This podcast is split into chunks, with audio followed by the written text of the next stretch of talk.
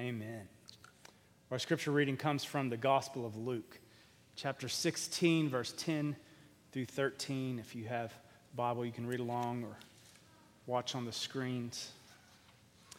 This is Jesus speaking. He says this Whoever is faithful in a very little is faithful also in much.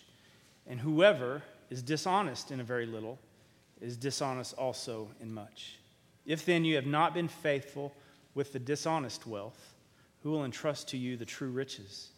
And if you have not been faithful with what belongs to another, who will give you what is your own? No slave can serve two masters, for a slave will either hate the one and love the other, or be devoted to the one and despise the other. You cannot serve God and wealth. This is the word of God for the people of God. Thanks be to God. Amen. Well, we are this morning finishing up our sermon series, Defying Gravity, Breaking Free from the Culture of More. And I don't know if any of you know what the terracotta army is, but uh, I know some of you might have actually seen them in person in China. But the terracotta army is a collection of sculptures depicting the armies of Qin Shi Huang, who was the first emperor of China. He ruled at a time when various uh, provinces were at war with one another. And he was a great military leader, and he conquered province after province and united them all into one nation, launching the Qin dynasty, for which China is probably named. Qin had an expansive vision for his country. His public works projects included the unification of diverse states and state walls into what later became the Great Wall of China. And he had a, a massive national road system as well. But one of the emperor's greatest concerns was with his own death. And he undertook a, a futile attempt to find an elixir of life so that he could live forever, in a sense.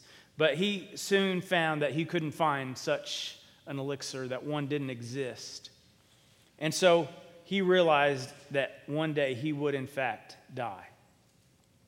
And he used his health, well, not his health, but his wealth and his power to build a massive uh, city sized mausoleum for himself. Craftsmen created life size terracotta army to guard his tomb in the afterlife. The purpose of the warriors, the cavalry, the soldiers, and horses were to protect the emperor after he died. And it took the army years and years to build this terracotta army. By the time uh, Qin died in 210 BC, his mausoleum was surrounded by more than 8,000 soldiers, along with chariots and horses. And when you see the pictures and the diagrams uh, of the terracotta warriors and horses, you cannot help but being amazed at how China's first emperor focused his resources on himself and his experience of the afterlife. Well, 200 years later, and about 4,000 miles away, uh, a Jewish rabbi named Jesus of Nazareth began teaching people about another kingdom, the kingdom of God or the kingdom of heaven. Like Qin Shi Huang, Jesus was bringing people together, but, but not into a nation with physical boundaries or a dynasty based on bloodlines. No, Jesus was welcoming people into a kingdom that would extend beyond all boundaries and unite people across time. Rather than teaching people to amass fortune and power in this life or creating a false sense of security for the afterlife, Jesus taught his followers to be generous with love, with forgiveness, and kindness. He taught them to be careful about the gravity that surrounds money, possessions, and wealth that, that tend to draw people away from the kingdom of God. He told a story about a man who had an unusual harvest. He was blessed with a great harvest. And, and the man, rather than sharing that harvest, decided to build bigger barns to store it all. So he could sit back and, as the text says, eat, drink, and be merry. So he built the bigger barn. And Jesus finished the story in this way. He said this But God said to him, You fool, this very night your life is being demanded of you, and the things you have prepared, whose will they be? So it is with those who store up treasures for themselves, but are not rich toward God. Such an important message. This, this message to be rich toward God.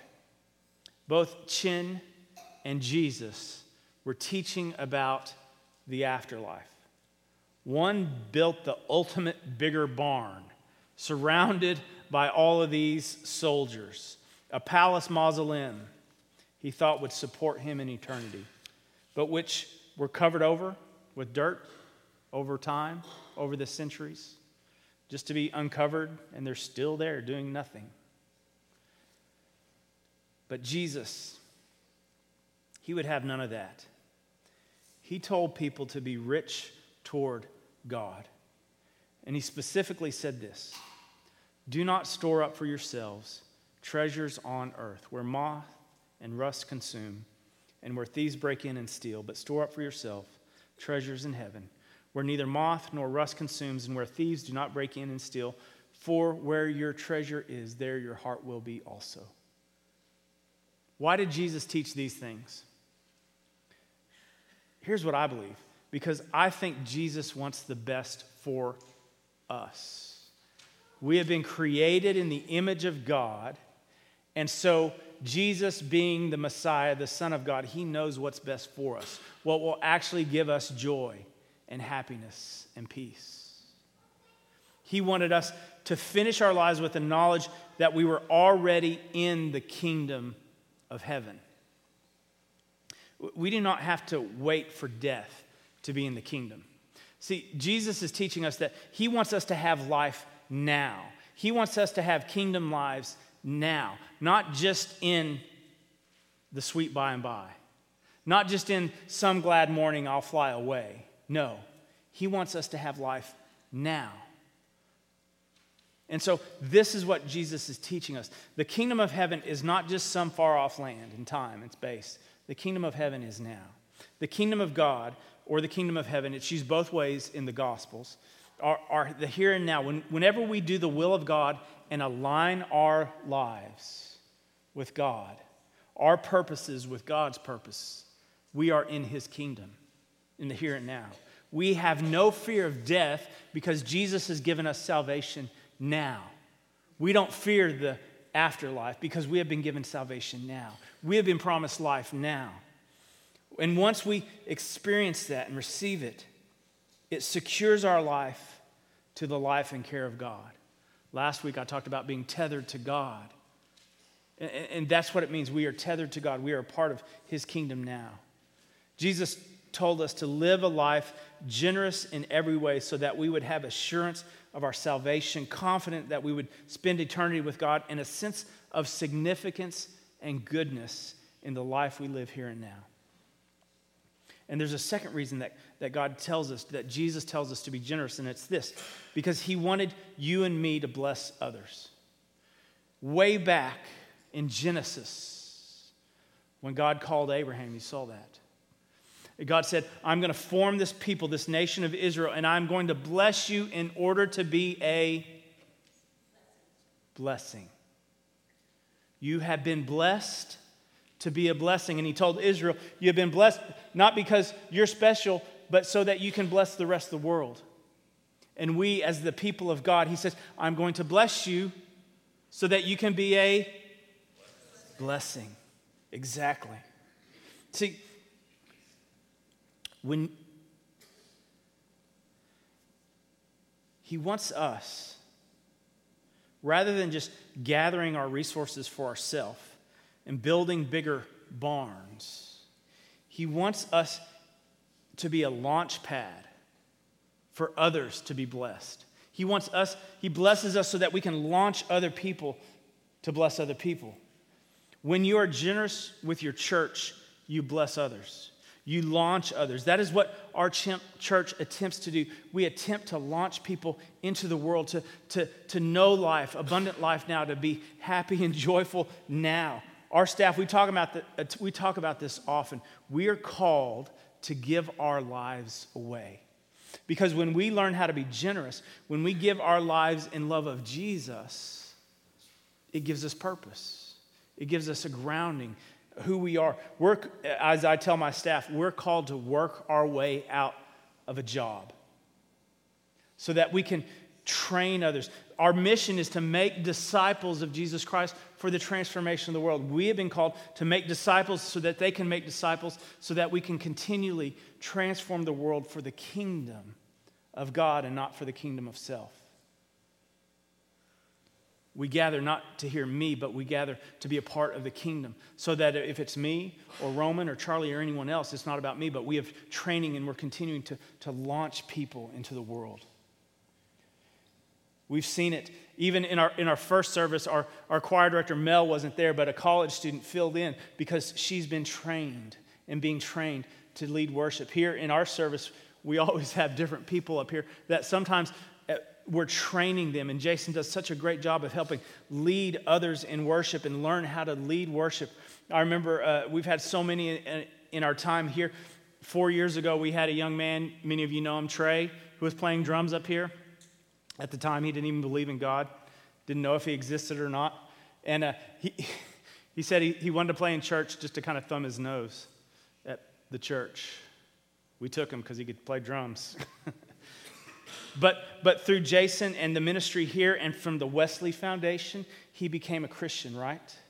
And he began to learn what it means to lead worship, not just play drums, but to actually lead worship. And now he's a youth director in Stratford. He's going to be going to seminary in the next year, going to become a, a pastor, worship leader at some point, getting married in the next year. That's our calling to take those who are lost and launch them into their life, to bless them so they can bless others. There are others on our worship team who have now helping lead worship in other churches. We keep training them up so that we can send them out and having to get more and more people so we can send them out. Isn't that awesome? Isn't that great? Uh, that is something to celebrate. We want to celebrate how God is working in our midst. So far this year, we have had 227 first time guests in our church. Of that, 116 have come back for a second time visit. Of those, 86 have become regular worshipers here at First Methodist Church. Many of those are serving the church and tithing, and they're not even members yet. They've asked me, how can we serve? Because we've been so intentional about helping get them connected. And that's been part of our Healthy Church initiative as we've worked on our discipleship process, how we can help people take their next steps. And as we have been intentional about connecting people so that they don't fall through the cracks and so that they can see their purpose and how we can help them in the kingdom. We've had 21 people join the church this year. We've baptized 15 people, one in the first service this morning. Our youth ministry continues to reach students who don't have a church home. At least two of our, hear this, at least two of our youth are coming to church on Sunday morning who have never stepped foot in a church before, except they started coming to the youth on Wednesday night. Their parents don't come to church, but others are bringing them on Sunday mornings. We've launched a youth leadership training called the Z Team that is guiding those youth on how to be intentional uh, disciples and disciple makers in service and, and how to look for those who are new and help them connect in. At least five, currently, five of our children and youth feel called to ministry. Isn't that awesome?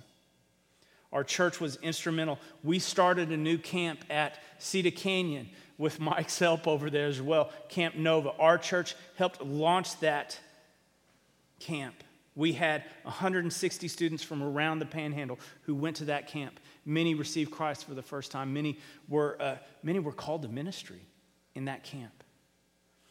And so many of you helped make that camp happen. Charlie was the director, our youth pastor. He helped make that happen, and so many of you helped out as well. Our, our missions outreach to our community and the world continues to grow. Just think about all the ministries we've been intentional in. I Heart Canyon, that reaches out to families that are in need as they go back to school. Uh, we've adopted the Canyon Intermediate School. And, and we pray for them. And in fact, last week I was at a high school function, and one of the intermediate teachers was at that function, and my wife and I, we were talking to her, and she was talking about how appreciative she is that she knows our church is praying for her, specifically by name, and for the, the school as well. She has cancer. And she says, Going to work every day is terrible, except for the fact that I know that y'all are praying for me intentionally. And many times I get a gift of a, a, Coke or a drink or something, and it just reminds me of why I do what I do. How cool is that? How exciting is that? Our children's ministry is growing as we've gotten a children's intern, which is fun. And, and Kim, our children's pastors, she is so intentional about training these children to know Christ and to be active participants in ministry. She's training them how to pray, pray out loud, how to lead, how to serve, and her influence is not just with our kids, but with our, our nursery workers, many of whom have been experiencing Christ in new ways as well. Our Costa Rica mission outreach is in its 20th year. Uh, Charlie Munger has been instrumental in that as well. And we've helped build churches in Costa Rica and launch ministries in that country. Not to mention all the mission work that our United Methodist women are doing in our, our youth mission trip to Memphis. As Mikey said earlier, we've helped in the launching of the Wesley Academy that is helping train young students to go into ministry. And there's so much more we could talk about.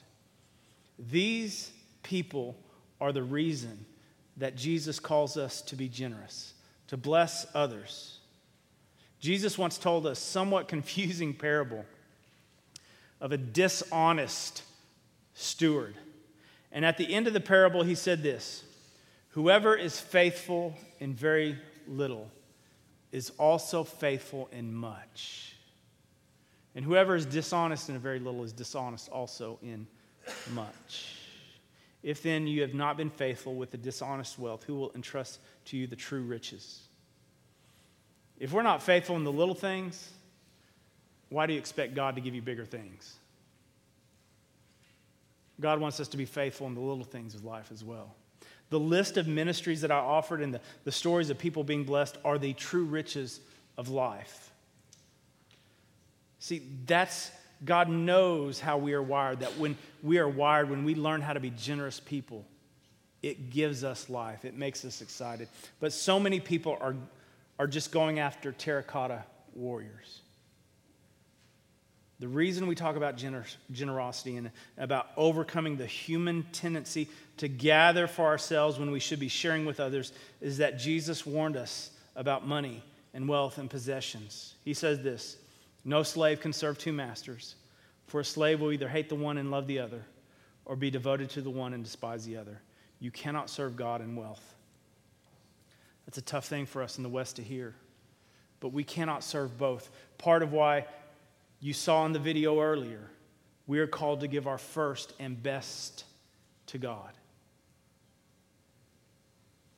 It helps us so that we don't get in that trap of gravity that just consumes more and more and more, building bigger barns, building terracotta warriors. They're pretty to look at, not much else. So this morning we're going to put our money where our mouth is. And here in a minute, we're going to take an offering. But before we do that, uh, in your bulletin, you should have gotten a, an envelope with an estimate of giving card. And if you are a guest here this morning, we're glad you're here. This is not for you. You don't have to fill out this card. Uh, this is for those who call this church their home. Uh, but if you have a, a, home church and you're here visiting, you could still fill one out and take it to your home church if you wanted to. But this is an estimate of giving card. What you plan, we talked about that. You have to make plans for generosity. What you plan on giving to God through the church in 2017. What is your plan? I hope you've been thinking about it. If you haven't, uh, you don't have to fill it out this morning. You might want to fill it out later this week and bring it back to the church. You, you, you might be like my wife and I who get busy and forget to talk about these things. She filled it out for us this morning without talking to me. She raised it again, but that's okay. Why? Because we trust God that He will provide. But you'll see on the side, it says uh, you can choose one what you plan to give to the church weekly or monthly or one time, yearly, or if you have a number in mind, you can just put that number down.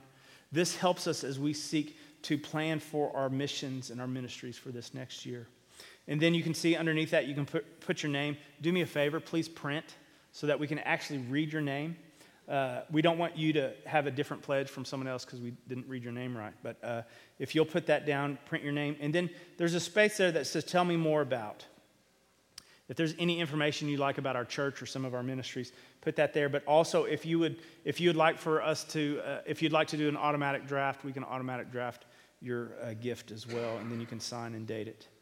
So you can fill those out right now if you'd like, and then we're going to place them in the offering here in just a minute. So I'm going to invite uh, Jason to come back up. Y'all, if y'all can fill that out. So, three things you're going to drop in the plate this morning the offering bag estimate of giving card, your Connect card that tells us you were here this morning, and also your tithe or offering as well. Again, if you're a guest, we're just glad you're here. You don't have to put those in. We would ask you put your Connect card in there so we know of your presence. But I'm going to lead us in a prayer, and then I'm going to invite our ushers to come forward as we uh, fill out these cards. Let us pray.